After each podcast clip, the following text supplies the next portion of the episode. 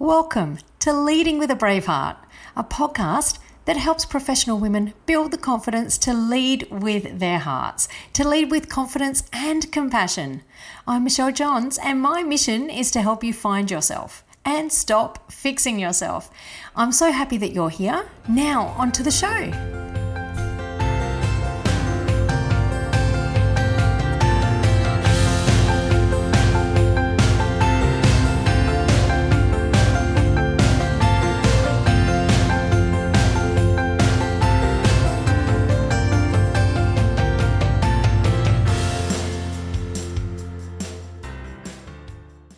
Welcome to this week's episode where I'm going to share twelve essentials to leadership.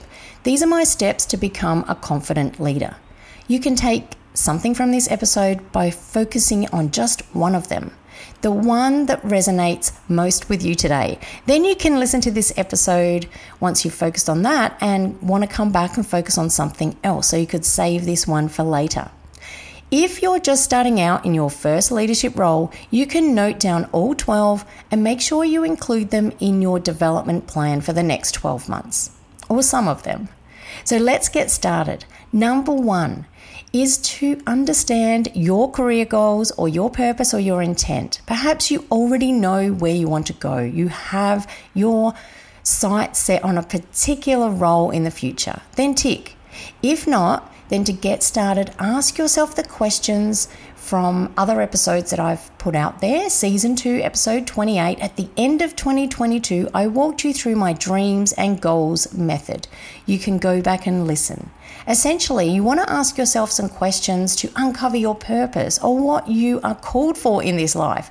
What do you love doing? So what are the things that you lose time doing or you get energized by? Secondly, what are you good at? So these are the things that you may take for granted. So you want to check in on this. Some ways to uncover this is to ask, what is it that others come to you and ask advice on? This could be something you were really good at uh, a long time ago at school. And then ask yourself, what change do you want to see in the world? And this can help you with finding your purpose. You may be more like a person who wants to have an intent in your life, how you're going to show up and be in the world. And that could be your step one. You may want to give compassion to everyone who passes you. You may want to um, help with a particular cause and you want to in, be intentional about that. Whatever that means for you. Now, step two is to master the art of self-reflection. This is integral to your success as a leader, to be consciously aware of yourself and what you are learning about yourself each day.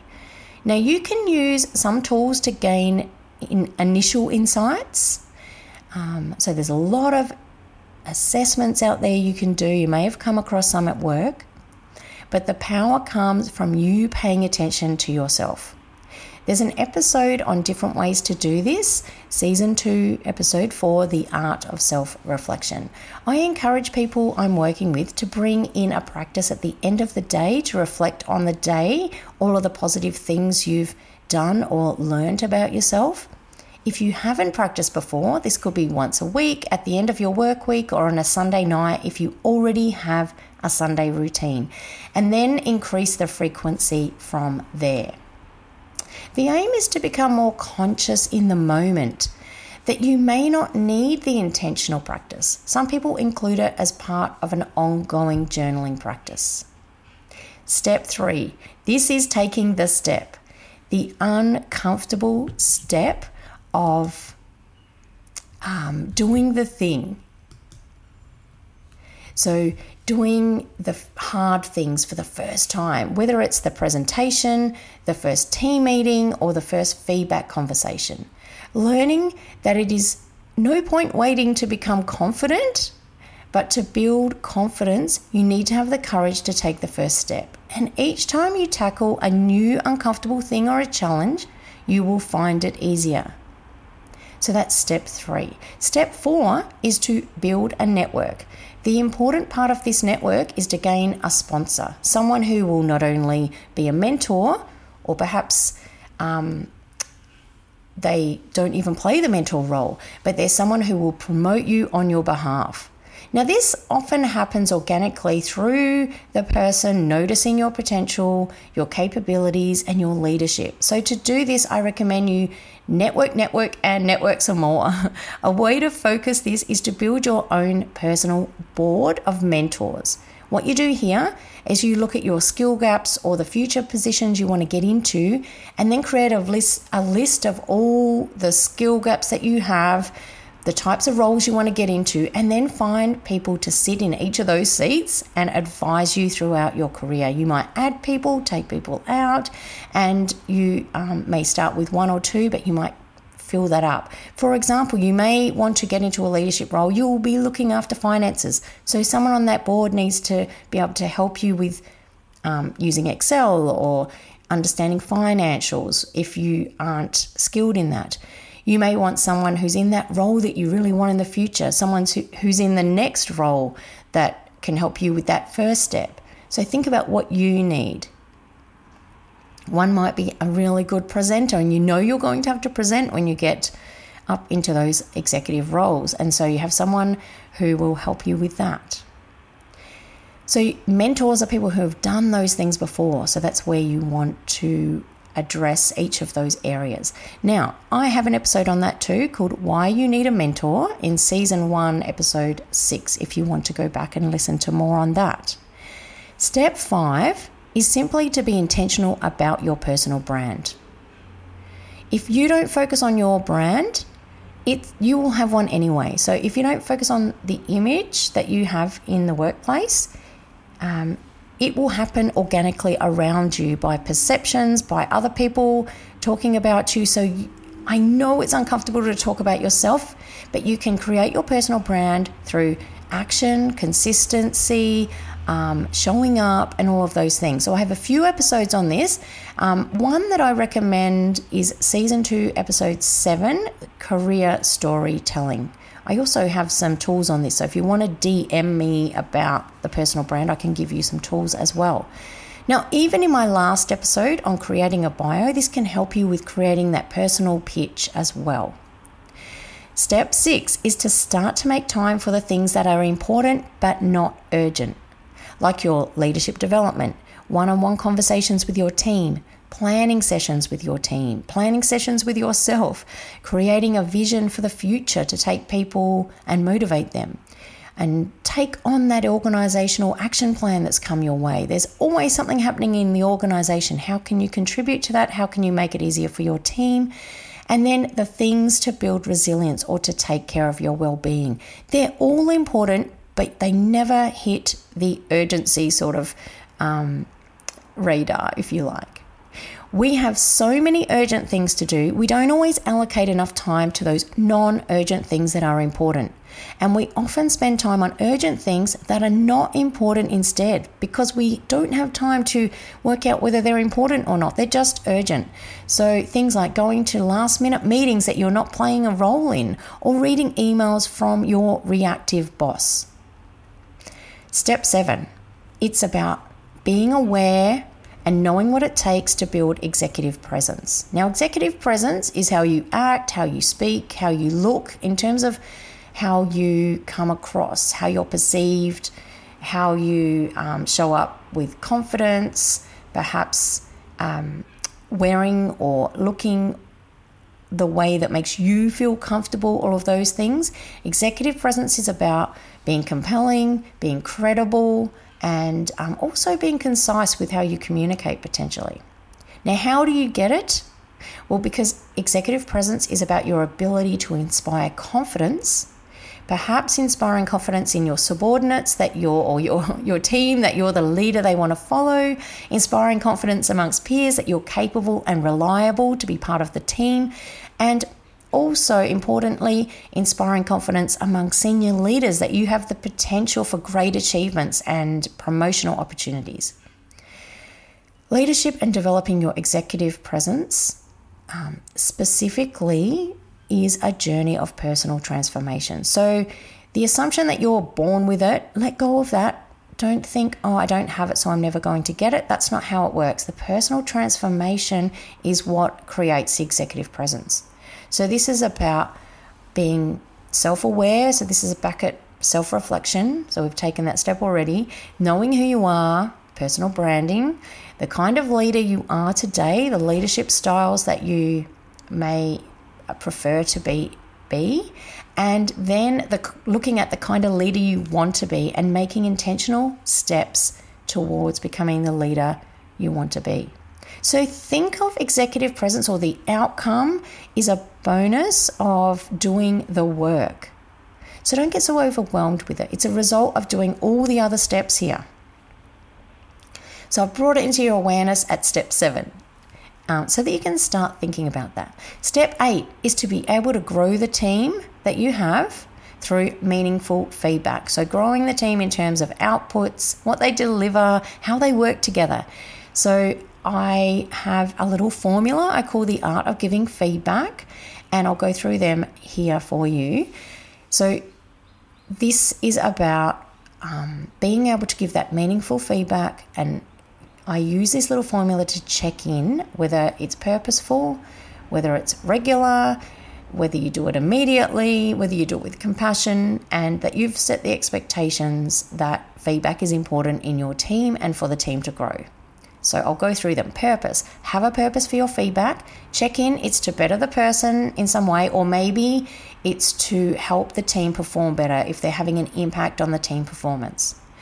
Regular is providing regular feedback, so it becomes part of the norm. When you do provide some, I guess, constructive feedback or helpful feedback, that you are also providing that that positive feedback as well, or encouraging feedback. So it's about getting that balance, but being regular with it.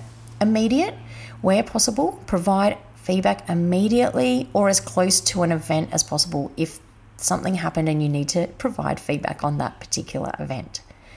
Don't leave it to your one-on-one next week or next month. It, pull the person aside or ask to speak with them as close to that event as possible. Compassion. Approach situations with compassion.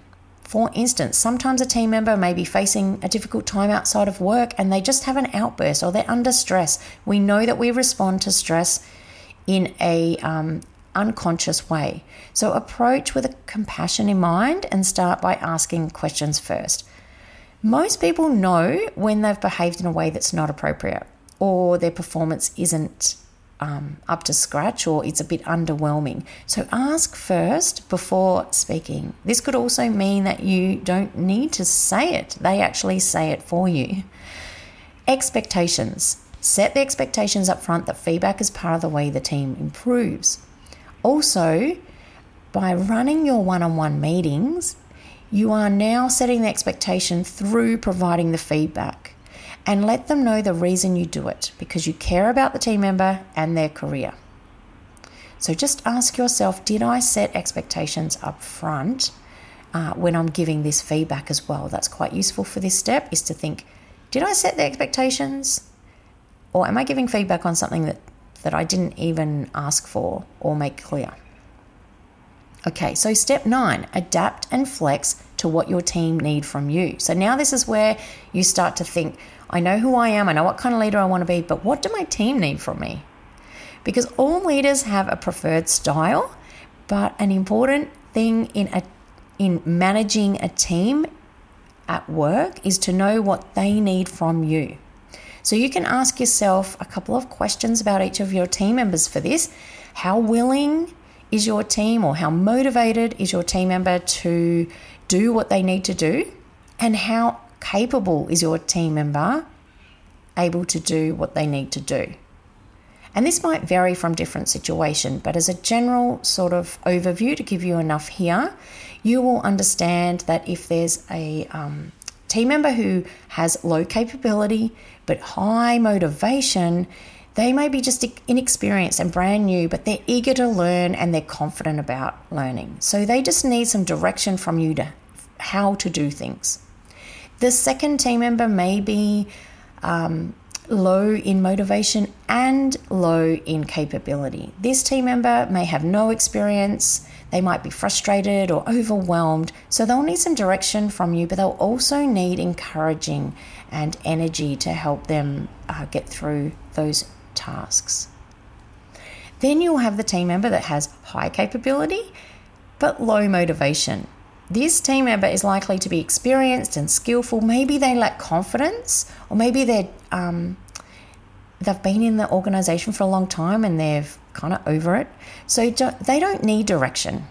They just need that encouragement, that energy from you um, to motivate them and to give them, you know, feedback and um, reward and recognition and so on.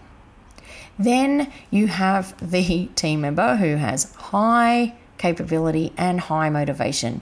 The team member is experienced and they're always producing quality work.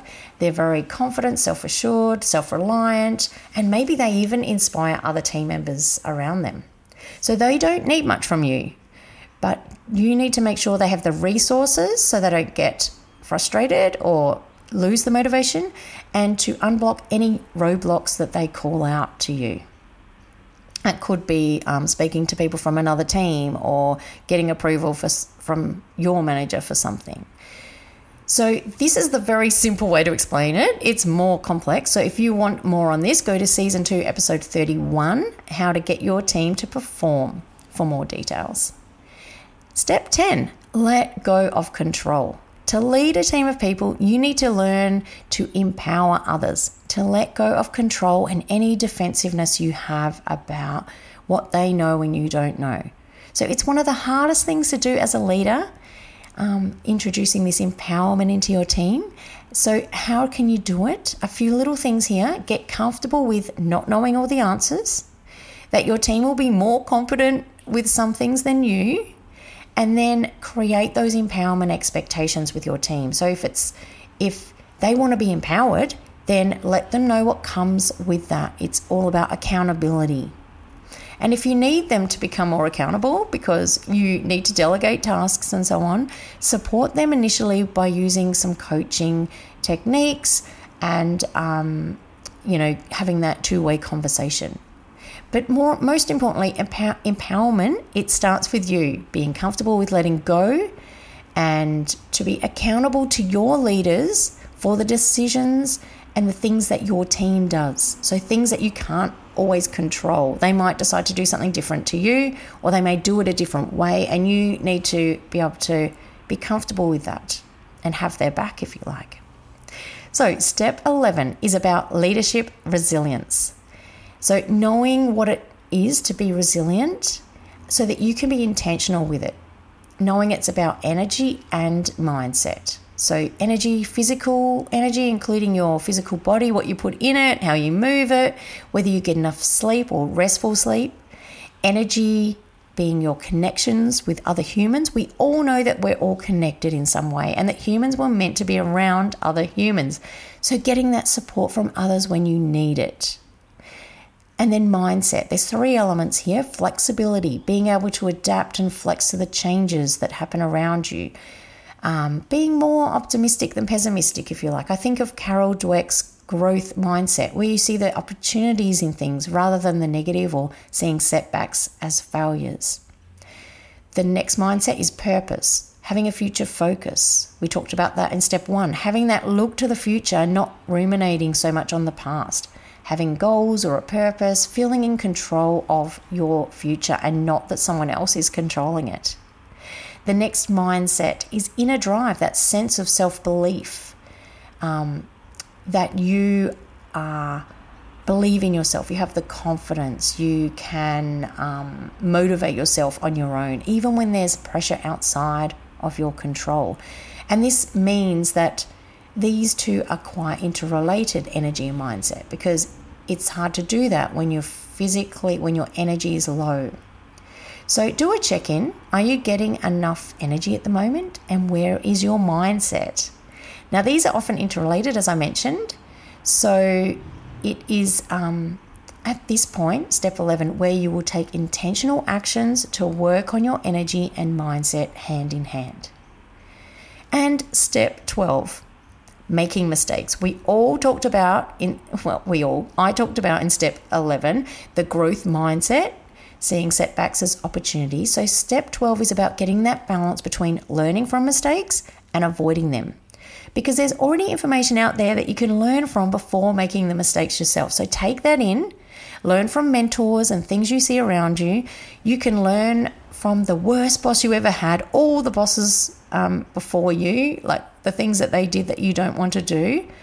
Note down things that you said you would never do and find strategies to avoid making those mistakes.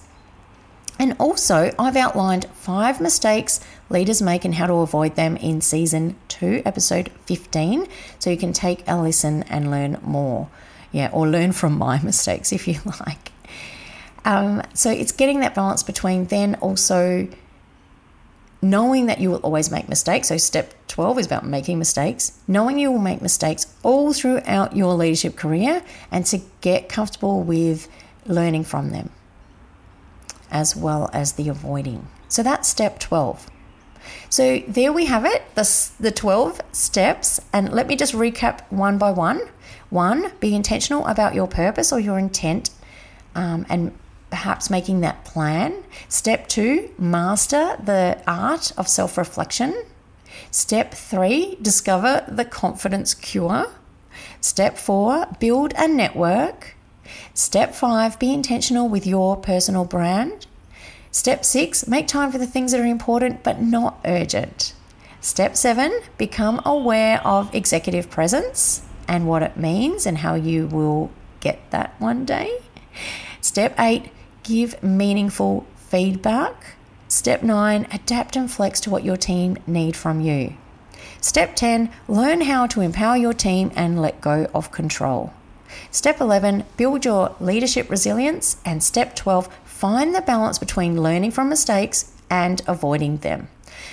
Hopefully this episode has helped you to start find your start to find your leadership confidence or build out your leadership development plan for ha- perhaps. And if you want some homework, I pointed out some episodes to go back and listen to. Season two, episode four, The Art of Self-Reflection. Why You Need a Mentor is in season one, episode six. Season two, episode seven is Career Storytelling to help you with your personal brand. Season two, episode thirty-one, How to Get Your Team to Perform, is about understanding your team members. And finally, the five mistakes leaders make and how to avoid them is in season two, episode fifteen. That's a lot. Remember, you just need to focus on one or a few, or build out your plan for the year and and look what you um, what you think resonates with you, or you find that you potentially something new here that you could add in. Have an awesome week, and I will see you next time.